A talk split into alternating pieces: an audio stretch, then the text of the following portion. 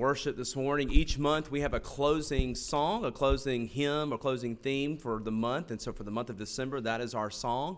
And as we've been doing recently, we'll have either the young people or the worship team bring that before us. So I hope you're listening carefully. We'll be singing that at the end of the service. And uh, joy has dawned. If you have your Bibles this morning, I invite you to turn with me to the Gospel of Matthew, Matthew chapter 11. Let's turn in God's Word together and continue our study and hear from the Word of the Lord this morning.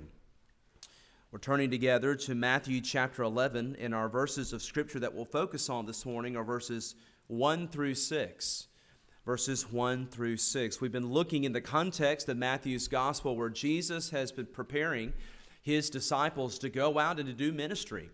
He's been preparing them, he's been teaching them, he's been instructing them, as we'll see more of here in a moment this morning. But he is preparing them to go out and to preach the message of the kingdom to heal the sick, to cast out demons out of those who are demon possessed, and to preach the good news of the gospel to those who will hear it, specifically to the poor. But as we look into God's Word, we're finding our place in Matthew chapter 11, verses 1 through 6. And what we have here is a transition passage of moving from all that Jesus has been doing to now what is next for Jesus. What does Jesus do next? Now that we know the disciples are going out in the name of Christ, in his authority and obeying his mission, if you will, being commissioned by him. We now see what Jesus is doing, and now Matthew brings into play a side story, if you will. Here's an account of what is taking place with John the Baptist. And so we'll look there in God's word. Now, it came to pass when Jesus finished commanding his 12 disciples that he departed from there to teach and to preach in their cities. And when John had heard in prison, about the works of Christ, he sent two of his disciples and said to him, Are you the coming one, or do we look for another? Jesus answered and said to them, Go and tell John the things which you hear and see. The blind see, and the lame walk, the lepers are cleansed, the deaf hear the dead are raised up, and the poor have the gospel preached to them. And blessed is he who is not offended because of me. For just a little bit of background, I want you to hold your finger right here in God's Word and go back to Matthew 3 very quickly with me, just a few pages back. And note in God's Word where we last saw John the Baptist in the Scriptures. In Matthew 3, we see here that Matthew reveals to us that John the Baptist is preaching. Matthew 3, verse 1. In those days, John the Baptist came preaching in the wilderness of Judea, and his message was this Repent, for the kingdom of heaven is at hand. Verse 4 Now John himself was clothed in camel's hair, with a leather belt around his waist, and his food was wild honey and locusts. Then Jerusalem, all Judea, and all the region around the Jordan would go out to him, went out to him, and they were baptized by him in the Jordan, confessing their sins. Now, we saw what came after John. John is the forerunner, he is the herald of the king. Jesus, of course, is the king.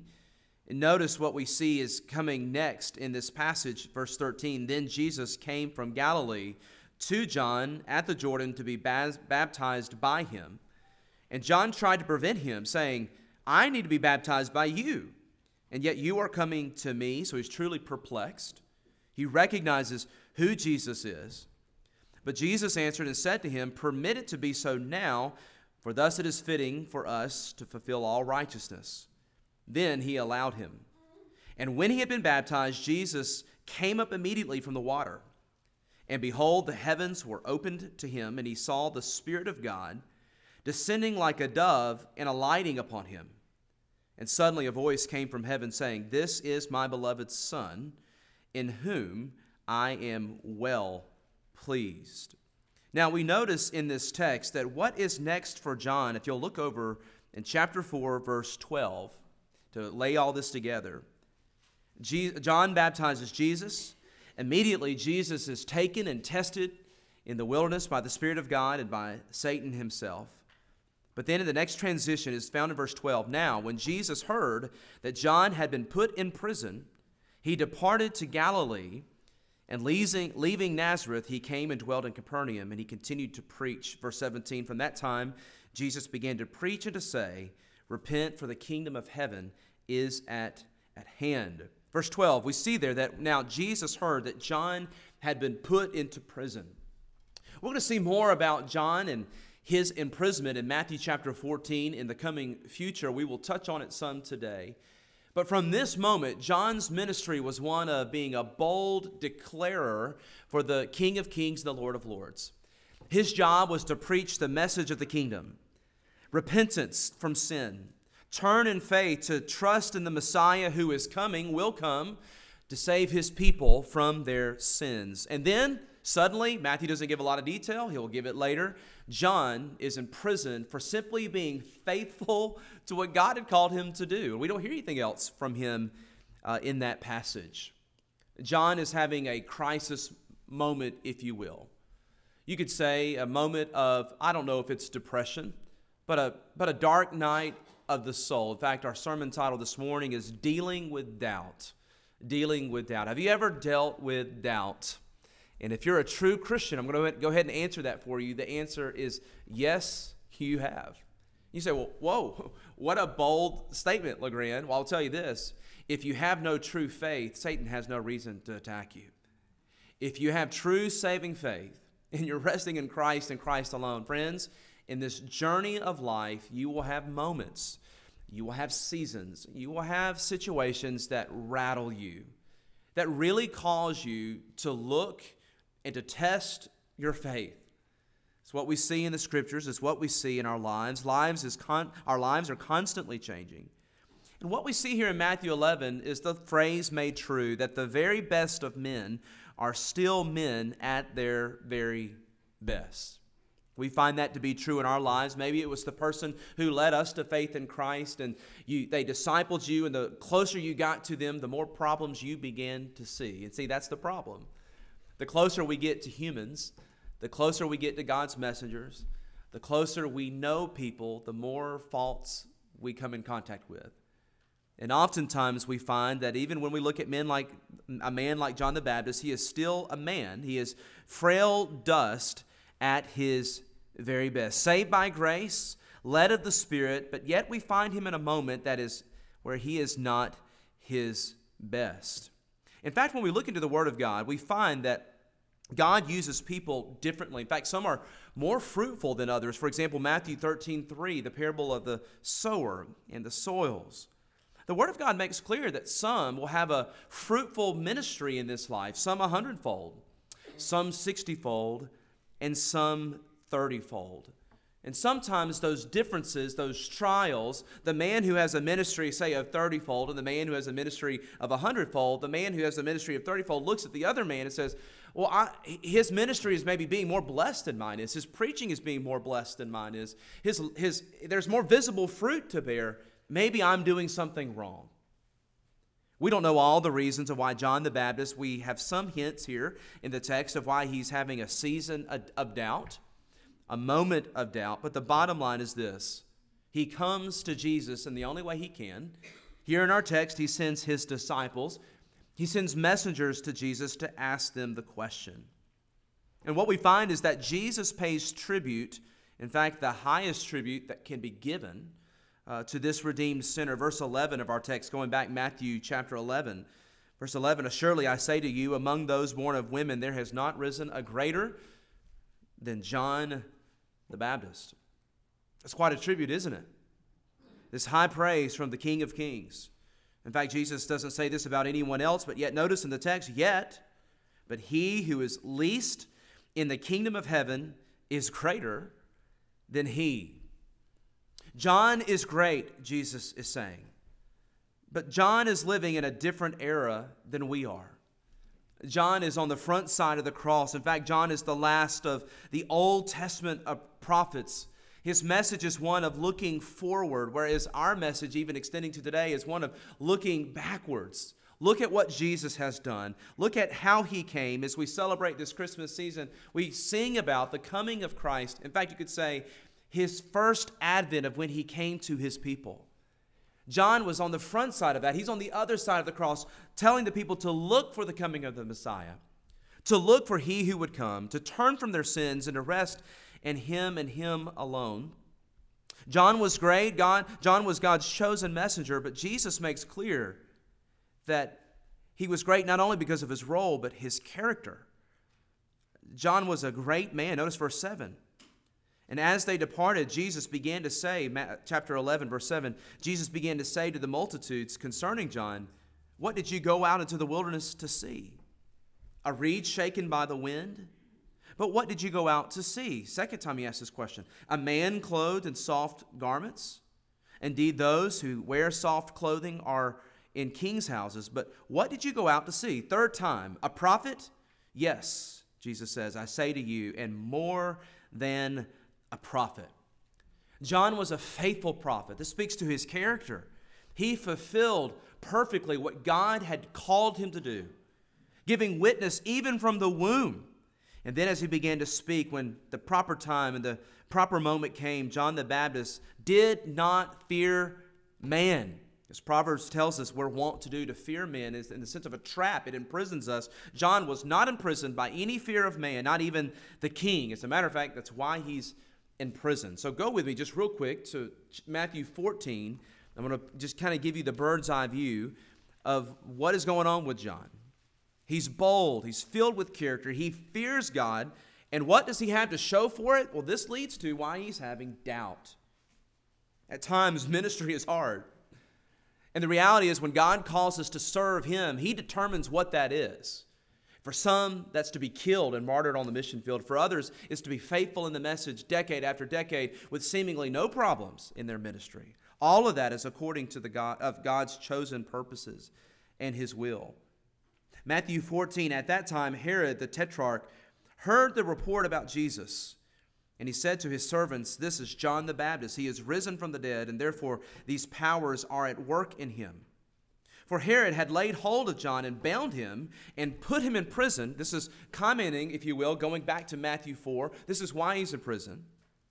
He put him in prison for the sake of Herodias, his brother Philip's wife, because John had said to him, verse 4, It is not lawful for you to have her. What a bold man. John the Baptist look at, looked at the king of the day and said, You're in sin. You're living in sin and you need to turn and repent of your sins. And what does he have to receive for it? Well, certainly, John the Baptist is not preaching the message God loves you and has a wonderful plan for your life, is he? And by the way, that's not what happens to John the Baptist. This is his reward for standing with Jesus. This is what Jesus has told us would happen.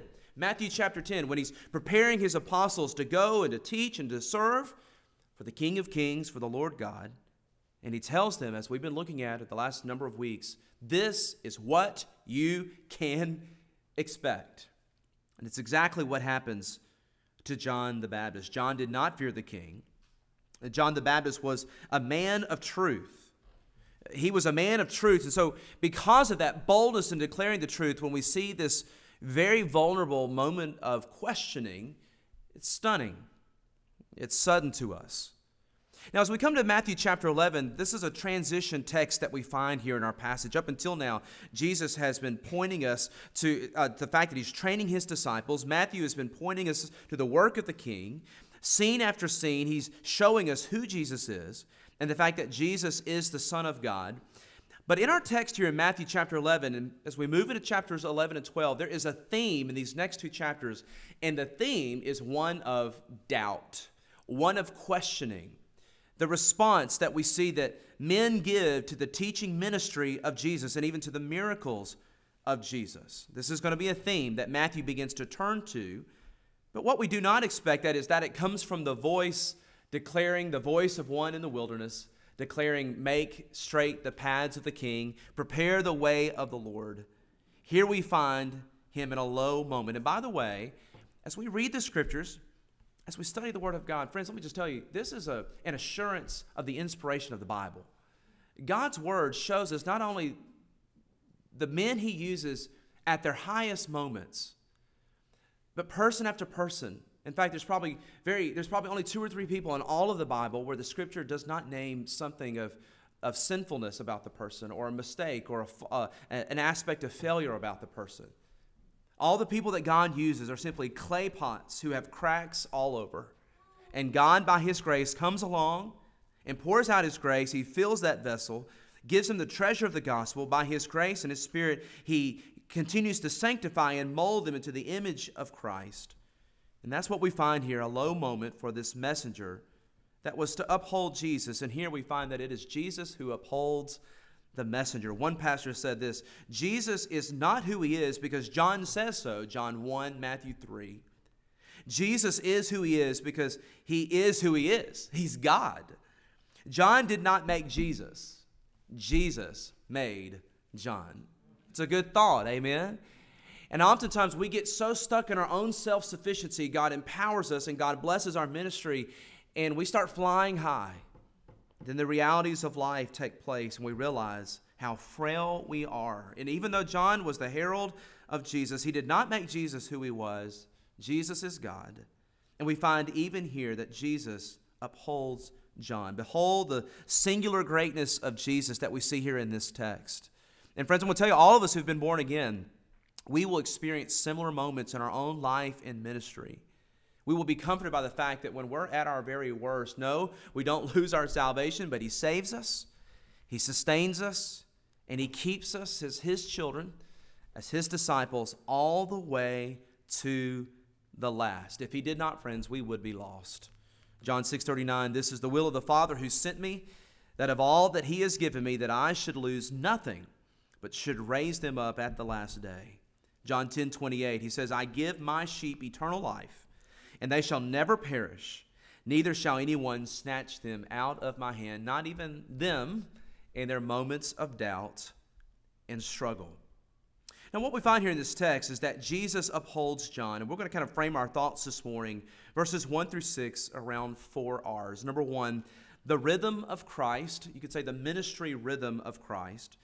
Number two, number two, the reason for John's doubt. Number three, the remedy. And number four, the rebuke that Jesus gives. Doubt is real. Doubt comes to all of us. Doubt happens, but yet there is still a rebuke for doubt when it comes. And we'll see that here in our text, a loving rebuke that Jesus gives. First of all, number one, the rhythm of Christ that we see here in the text. And we're going to take some moments here to break this down. The rhythm of Christ, verse 1. In Matthew 28, verses 18 through 20, we see what Jesus gives to the church, as in the church's commission to make disciples, is what Christ is continually doing all throughout the Gospel of Matthew to witness the gospel, to lead others to Christ, to train them up in maturity, in the nurture and admonition of the Lord, to make disciples and then train them to make disciples. That's what we see beginning in verse 1. Look with me in the text. Now it came to pass when Jesus finished commanding his 12 disciples, this is the initial training that he departed from that place to teach and to preach in their cities. What Jesus is doing here, lest we overlook it glibly, is the model of discipleship and it's relatively simple. We could say like this How did Jesus make disciples?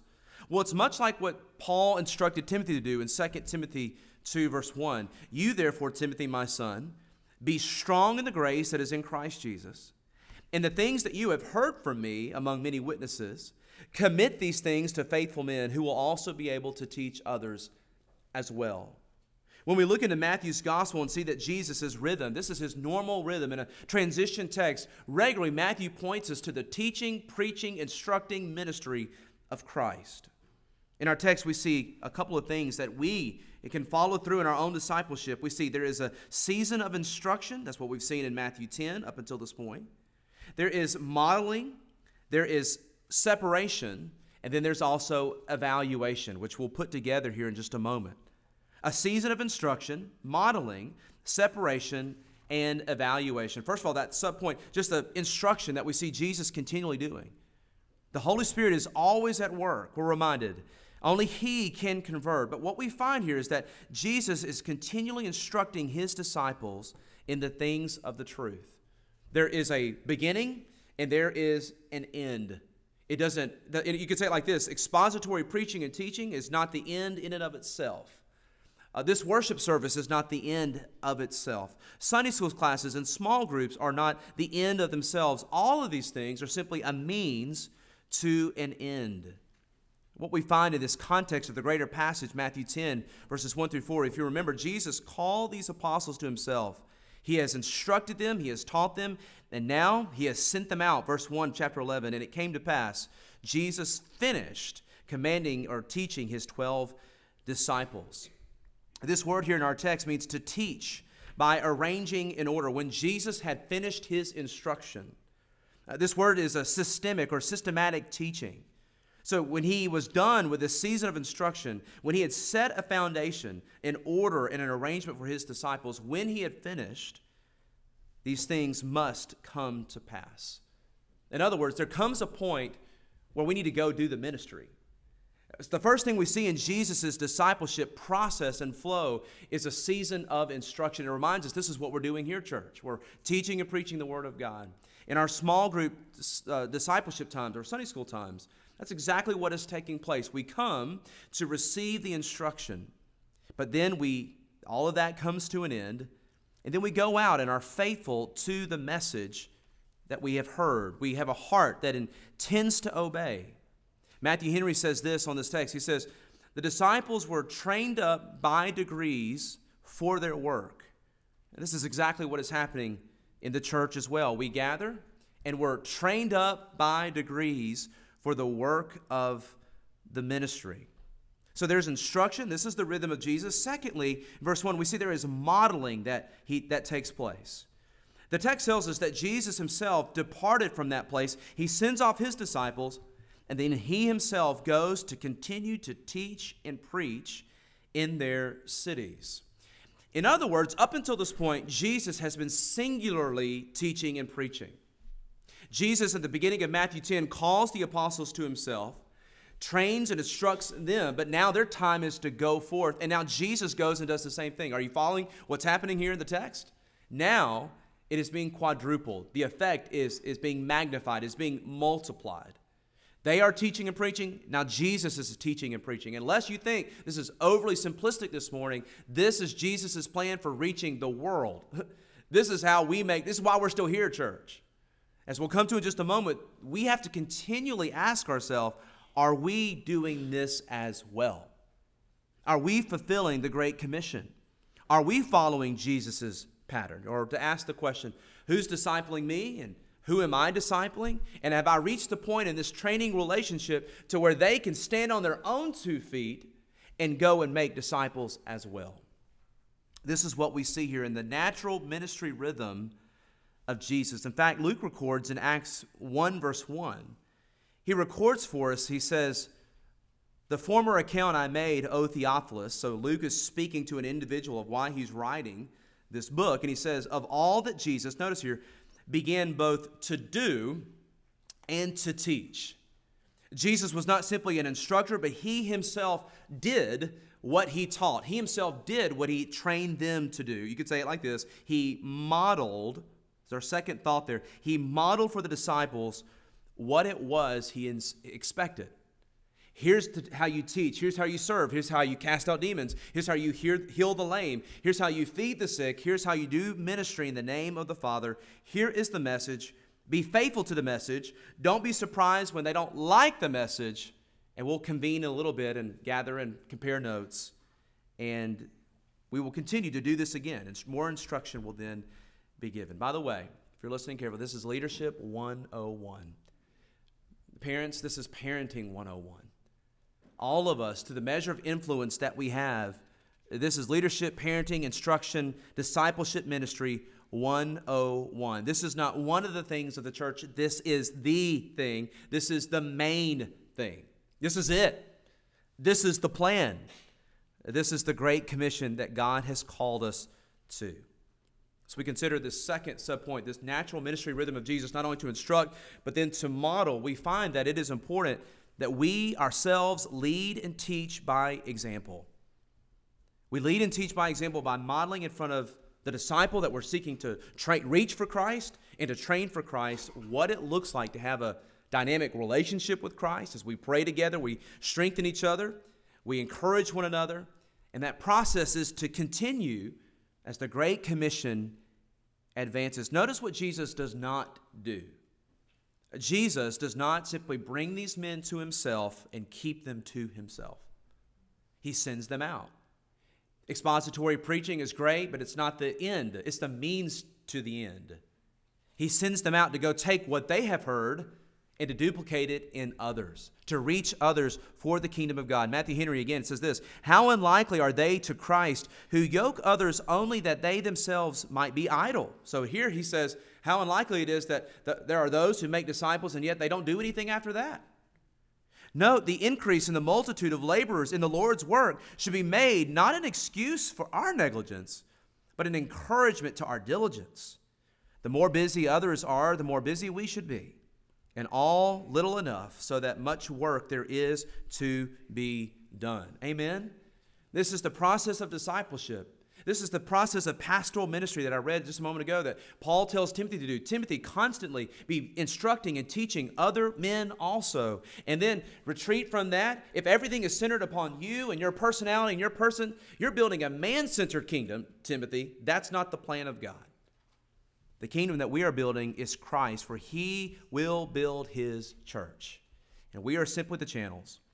We are simply those who point the way to Jesus. So, instruction and modeling. And by the way, just a quick Old Testament reference Deuteronomy 6, 6 through 7. This is exactly what God instructs fathers, by the way. I have application for us this morning to be doing as well. Deuteronomy 6, 6 through 7. And these words, which this is Moses speaking, speaking, uh, giving this to the, of the Lord to the children of Israel, speaking for God. And these words, which I command you today, shall be in your heart. You shall teach them diligently to your children. You shall talk of them when you sit in your house, when you walk by the way, when you lie down, and when you rise up. You instruct, you teach, you model, and you live it out in the everyday realms of life. Here's the key we cannot be those who simply instruct, church, but we are those who follow up our instruction with modeling the cross centered life. Modeling a life that is rooted in the cross of Christ, showing daily dependence upon Him, allowing people to get close enough to see that we are warts and all, that we are not the end, we are not the me, we are not the message, but Christ is the message. And if you can see Christ in me, then that's what you need to follow. Anything else that you see in my life that is not of Christ, ignore it and forgive me for it. In any way that I'm a stumbling block to you, children or friend or, or whatever, church, those types of things, that's our message. But our gospel and our discipleship must have, as D.L. Moody said, shoe leather, practicality to it. Number one, the rhythm of Jesus, we see his model was to turning into instruction, then to modeling. But notice it comes to an end. There is a shelf life to it. Number three, in verse one, there's a separation. The text tells us he departed from that place. The instruction has ended, and the presence of Jesus leaves. He commissions them to go, and then he goes a different direction, committing them to the care of the Father. Now, Jesus knows his time is short. Here we see Jesus putting the pedal to the metal. He is showing them now it's time for you to go try your wings. Now is the time for you to take what you have learned and to go earn your stripes, if you will. But know this the promise we have is the comforting power and leading of the Holy Spirit. So we think about Jesus sending us forth into the ministry, serving for Him. It, we may feel alone, but friends, you're never alone. Behold, I'm with you always. Matthew 28, he says, even to the end of the earth. In our neighborhood, we have uh, a couple of streets over on the backside of a neighborhood where we live, there's this massive tree on a hill. And depending on what the season is, there's the, the eagles will come and they prepare this massive nest. I think this is year three. They're anticipating this, this eagle family to have another family and to have little eaglets and that type of thing. And as we know, the process of that is that's a fun process to watch. You can hear them if you take these walks. You can hear these little baby birds. You can't see them because the, the, the nest is massive. It's, it's just absolutely, you could probably stand in it and not see over the top of it. It's how big this nest is. But you can hear them. And in our little neighborhood thread online, they'll post pictures. The neighbors will say, the baby eaglets, they name them. I think last year's was Justice and Liberty. I don't know what it's going to be this year, but they name them and they'll give you updates. And so we can all watch vicariously these little eaglets grow until a certain point, And then we all know what comes next, don't we? At a certain point, as God has given that nature to that mother and father, they begin to break up the nest. That nest begins to become uncomfortable. That nest is no longer that safe, warm place it's supposed to be because there is more for these eaglets than this. This is what we're talking about. And Jesus says, Listen, guys, I love you. And I, I wish we could just sing kumbaya around the campfire because we love that. We love that fellowship moment, that koinonia, but this is not why we're here. The reason we're here is so that you go and make disciples and that you continue to carry out the will of the Father because there's going to come a point where I'm not with you any longer. In fact, Mark 6, verse 12, gives commentary in a parallel passage on this. It reminds us, he says, So they went out and preached that people should repent, speaking of the disciples. And they cast out many demons, and they anointed with oil many who were sick, and they healed them. Luke chapter 9 gives his commentary as well. He says, And they departed, and they went through towns preaching the gospel and healing everywhere. And I was just thinking, what it would have been like to be those guys going out for the first time, experiencing the anointing power of the Holy Spirit, going out in obedience to the Father and obedience to Christ, and ex- experiencing what that was like for the very first time, the first missions trip, the first gospel preaching and teaching missions trip. It's a reminder to us as Jesus has already instructed that the disciple is not above his master. And as they go out in obedience to the gospel, teaching and preaching, following the Lord's command, they will face the same responses that Jesus himself did as well. Lastly, a fourth small point I want us to notice here is evaluation. And Mark is the one who gives us this thought in Mark chapter 6, verse 30. So we think about this model, this rhythm of ministry rhythm of Jesus. There's instruction, there's modeling, there's separation, but then there's evaluation. And Mark chapter 6, verse 30 tells us that the apostles then gathered back to Jesus and told him all things. They're giving to him a report, an account of this journey, this mission trip, both what they had done and what they had taught, basically how it went. And he exalts with them, he instructs them, he edifies them, he helps them in their confusion. They did exactly as Jesus had modeled. They both did and taught, just like Acts 1 1.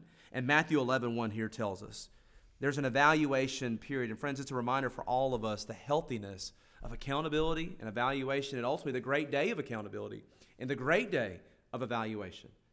Friends, all of us will stand before the Lord in the judgment seat of Christ and give an account of our opportunities for Christ. We will give an account of both things done and not done. And I think for most of us, the great day of shame, you could say, would be simply this in the sense of the disappointment that we'll have is, is all the times to speak for Christ, and yet fear of man had our hearts more than fear of God. Opportunities that God sent our way. And I think oftentimes we think romantically, like John the Baptist maybe is here in this text, about what God's will is and what ministry is. We think of it as all warm cups of coffee in the coffee shop and around the fire, and that's it. We think of discipleship like that. But, friends, discipleship may include that, but it is so much more than that. We need Jesus to help us. We need to come and regularly come before the Word of God and confess our sins and confess opportunities that we have taken for Him and say, Lord, would you take that and use that for your glory? But also confess opportunities given that we did not pursue because the fear of man came into our hearts. And I think at times we have this romantic lens of the way it's all supposed to look like. And yet, Jesus, every single day, the Holy Spirit of God is sending people into our path. People at the store, people at the gas, gas pump. Yesterday, I started talking to a lady at the gas pump, and we, we just started talking about how slow this thing was. And uh, in context of the sermon, you just feel the nudging of the Holy Spirit. LeGrand, this is one of those conversations you planned about reminding Grace Church about uh, tomorrow morning. This is the day before. And by the way, there's some of these pumps in town. You go to them, it's the slowest. I'm, I'm, you think I'm kidding? I'm not kidding. It's like you can literally, it's like watching paint dry. But I find myself standing there and you're thinking, God, give me mission, give me. And so we think of it romantically, but it could be just like, hey, it's cold out here, isn't it? I, yeah, you know, slowest pumps in town, no doubt. Yeah. And then you start up a conversation. What do you do? That's always where it goes. Well, I'm a pastor. People start getting jittery when they find out you're a pastor. So I just go straight to the most practical thing you can do is, well, you know what? How can I pray for you? How can I pray for you? You know what? Can I tell you something? Very few people will say, don't pray for me. Just get to the heart of the matter. We got seconds here, right?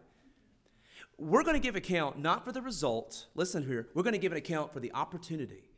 We're going to give an account for obedience. And you and I are thinking romantically about all of it. Like it's supposed to look like this and it's supposed to be like this. And Jesus just wants you to be faithful, to be ready. His Spirit will lead you. His Spirit will give you the words to speak. His Spirit will equip you and guide you in those very moments. In fact, that's where you'll find your faith is strengthened. This is the natural, normal rhythm of Jesus. And, church, may it be our rhythm as well. This morning, we are receiving instruction. But as we leave this place, it's more than this. And if you'll just get past this one thing, we will be leaps and bounds beyond most of the American church today. Simply not those who gather and hear, but those that hear to go forth and obey. We, this is not a check off on our calendar. Eat fried chicken today, worship with the people of God today, and that's on Sunday. No, no, no. But we are equipped today to go out and model, to go out and reach, to go out and serve, to come back and to give an evaluation. So on Wednesday, when we come back together, if those of us who can, we start having conversations and we say, How's your week gone so far? You know, it's gone well or it hasn't gone well. Well, why? And we start these conversations, but there's accountability, there's evaluation. How are you doing spiritually? You know, I'm not doing great. Or you know what? I'm doing really good. This is what God's been teaching me. I've been working through this. This has been struggle. I've been this trial, this person, whatever. God's been helping me. He's given me a love here. And we this is called discipleship community. This is this is what it is. But it leads us, secondly, very quickly, to the reason not only the rhythm of Jesus, but the reason for John's doubt in verses 2 through 3.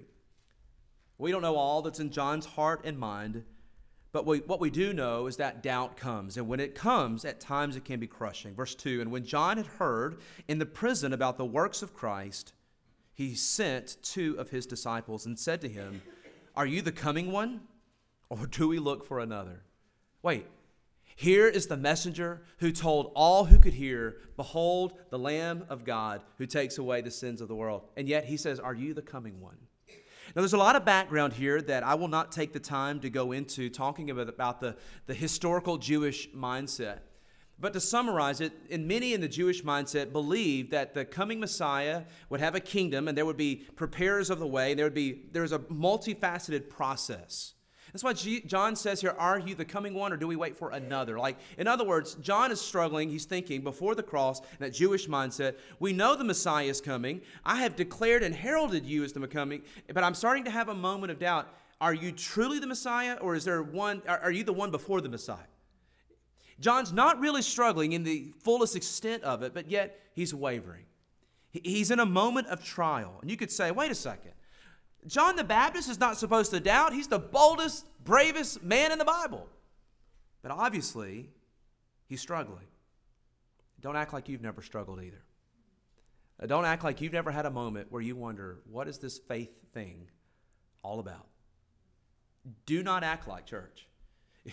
You've never had a moment where you wonder, as, you, as you're sharing the gospel and you're talking about faith and you're talking about sin and you're talking about the gospel you're talking about the resurrection, and you have someone vehemently deny the resurrection, vehemently deny the gospel. This is what happens when you share the gospel. And in the hidden man of your heart, you're to start saying, okay, wait a second. Okay, he's coming from a complete place of unbelief. How do I help him to see? How do I, and we, we feel our frailty, we feel our struggle, and we go back and we reflect upon that, and we get into the nuts and bolts of it, and we can begin to sense doubt coming into our hearts. And we say, God, would you help me? God, would you strengthen me? As the disciples will say in another passage, Lord, we believe, but help our unbelief. Like, in other words, God, we're with you, but yet we feel this pull, we feel this struggle, we feel this tension of unbelief, and we're not proud of it.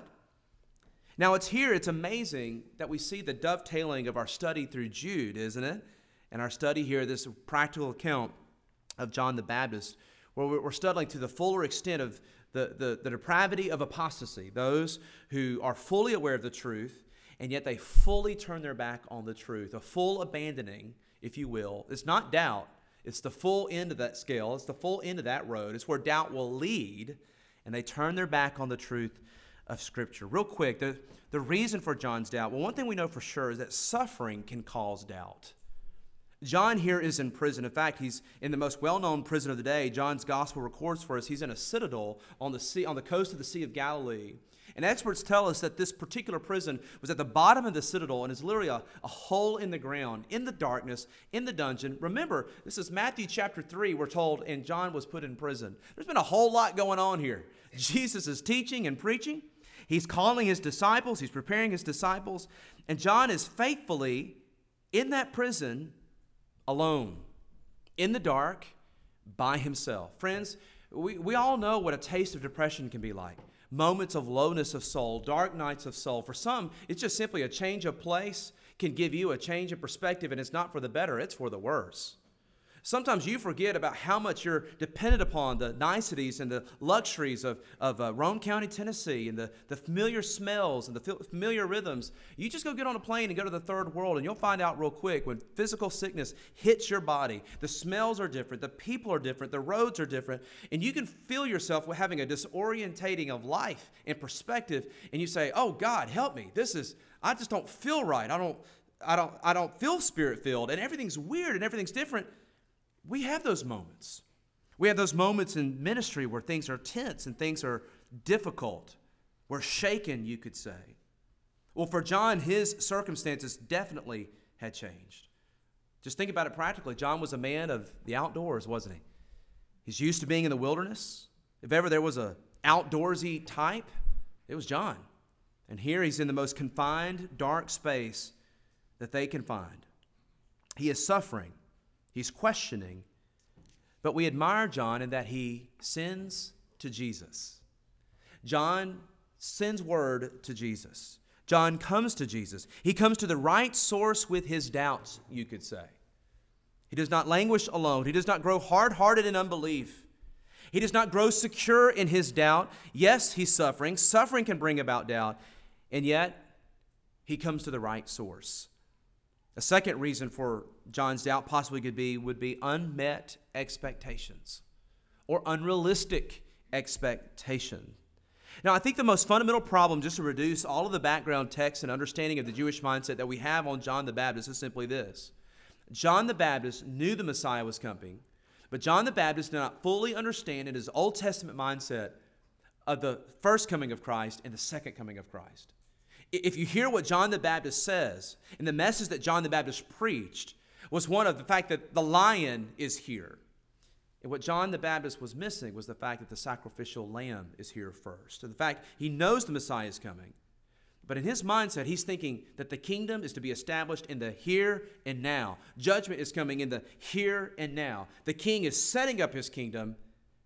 Why isn't he reigning? And I think John the Baptist is sitting in his dark night of the soul and he's hearing word about what Jesus is preaching. He's like, yeah, that sounds right. It is right. But yet the timeline is completely not helping him. He's struggling. And he wonders why Jesus is not building his kingdom in the here and now. And that's why he says, Would you help us to know if there is another? Jesus, confirm for me, assure me, help me to know you are who you say you are. John had already preached Jesus in John chapter 3, verse 12, talking about his fan is in his hand, and he will thoroughly purge his floor and gather his wheat into the garner, and he will burn up the chaff with unquenchable fire. But the thing is, is that that time is not yet here. And so he sees this rhythm of Jesus, one of instruction, one of modeling, one of separation, and one of evaluating. And it makes you wonder of personality differences if he wonders, Jesus, what are you doing? So he sends the message to Jesus. Thirdly, we see not only the reason for his doubt, but the remedy. The remedy. Look with me back in Matthew 11 at his text, at this text, as we look into the Word of God. Matthew 11, we see that the remedy that Jesus gives is one of assurance and patience. That's what he says. Jesus answered and said to them, these men who come, two of John's disciples. Verse 4 Jesus answered and said to them, Go and tell John the things which you hear and see. John, be patient. Now, notice the proof that Jesus gives. Verses 5 and 6. The blind see, the lame walk, the lepers are cleansed, the deaf hear, the dead are raised up and the poor have the gospel preached unto them. These are miracles that only the one that you prophesied and foretold could perform, John. Yes, I am he. I am the Messiah. Look with me, turn over to Luke 4, verse 17, just briefly. Luke 4, verse 17. These are the miracles that only the Messiah could come. In fact, this is Jesus' thrust and message as well. Luke chapter 4, very quickly. Notice verse 16, we'll begin there. So Jesus came to Nazareth, where he had been brought up. And as his custom was, he went into the synagogue on the Sabbath day, and he stood up to read. What was it that he read? He was handed the book of the prophet Isaiah, and when he had opened the book, he found the place back in Isaiah where it was written, The Spirit of the Lord is upon me, because he has anointed me to preach the gospel to the poor. By the way, Jesus' signaling of this message would have been a plucked a key heartstring to John the Baptist. The Pharisees had built up a whole religion and theology and philosophy around the rich. And to make a key distinction here, one of the, one of the aspects of the preaching of the Messiah would simply be that he ministered to the poor, did not overlook the poor like the religious establishment did in his day. That line would have struck a chord with John the Baptist as he himself was in the wilderness, somebody who was crude, if you will, the basic salt of the earth. He has sent me, Jesus prophesied, reading this Isaiah's prophecy, to heal the brokenhearted, to proclaim liberty to the captives, and recovery of sight to the blind, to set at liberty those who are oppressed, and to proclaim the acceptable year of the Lord. Then Jesus closed the book and gave it back to the attendant, and sat down, and the eyes of all who were in the synagogue were fixed on him. And he began to say to them, Today, this scripture is fulfilled in your hearing. Jesus assures by his life and message and ministry, Yes, John, I am he that you have foretold. I am the promised one. I am the Messiah. And the works that I do, the message that I preach, all give witness to this reality. And then, lastly, notice the rebuke of doubt. Jesus does not overlook John's crisis of the soul. Jesus does not overlook this. Verse 6, we see the phrase Jesus gives, and blessed is he who is not offended because of me. John, you wouldn't be hearing the teaching that I'm giving these disciples right here that I'm sending out as apostles. But, John, let me remind you blessed are you when you suffer the same condition that I, your Lord and Master, model for you. We all know the end of this story. Jesus is not living a life of ease. Jesus knows how to taste of suffering. Jesus knows the plan of the Father. And Jesus reminds John in this rebuke Blessed is he who is not offended because of me. By the way, this is exactly what John needed.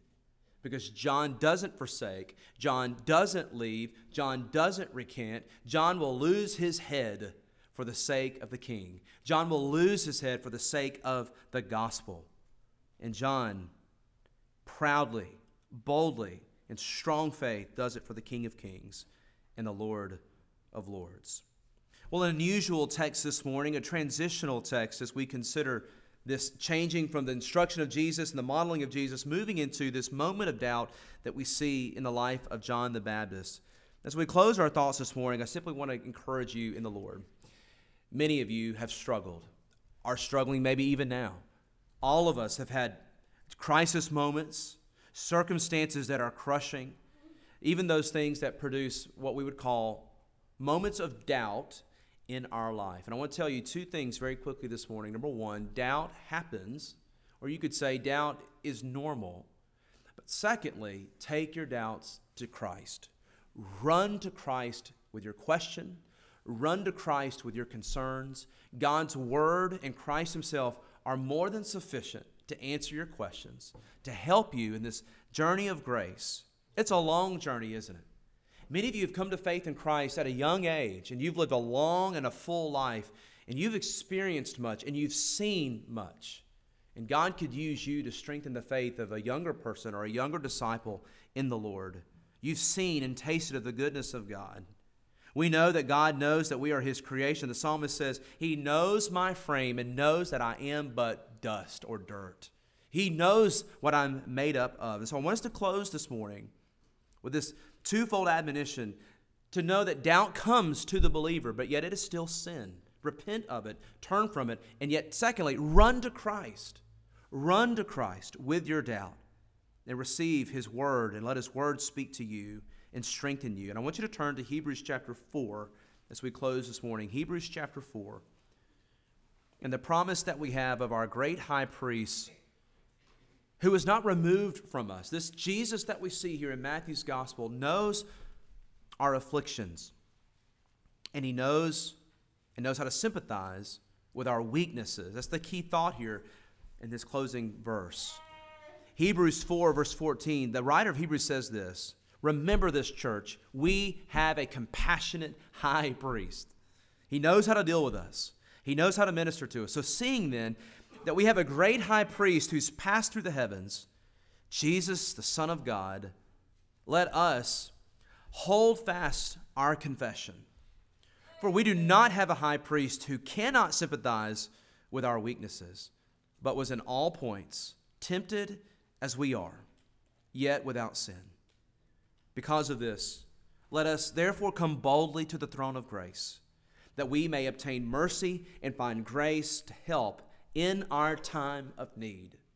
Your time of need may not be right now or this morning, but friend, trust me, there is coming a moment where you will have a, a time of need. And when that time comes, Go boldly before his throne of grace. Boldly, not because of your own works of righteousness, not because of your own personality, that you're not scared or any of that type of trash. You come boldly at his invitation. You come boldly because Christ is our perfect righteousness. You come boldly to the Heavenly Father who has secured salvation for us. Come boldly to your great high priest who understands what you're going through. Let's go to the Lord in prayer. Our gracious Heavenly Father, we thank you for this transition passage in Matthew's gospel and how much it teaches us. Father, first of all, as a church, we pray that afresh and anew we are committed to the cause of making disciples. End of story, end of sentence. And I pray that each person here in our church will go home this morning considering and thinking about who am I reaching? Who am I actively seeking to minister to and win to Christ and to train them up in the nurture and admonition of the Lord. Father, I pray that Grace Church would grow, continue to grow as a disciple making church, obeying the Lord's command. Father, thank you for how you have strengthened and sustained us in our past up until this point. But may we be a forward looking people, continuing to look to Jesus, the author and the finisher of our faith. And even when times of doubt, as we see in John's life, creep in, May we continue to have our eyes fixed upon Jesus, the same source, the author and the finisher of our faith. May we come to the throne of grace boldly, trusting you when these moments come. Father, thank you for your grace. Thank you for forgiveness. Thank you, Lord, that you hear us time after time when we come to you, repenting and confessing our sins, that you give grace in our times of need. Jesus, thank you. It's in Christ's name we pray. Amen.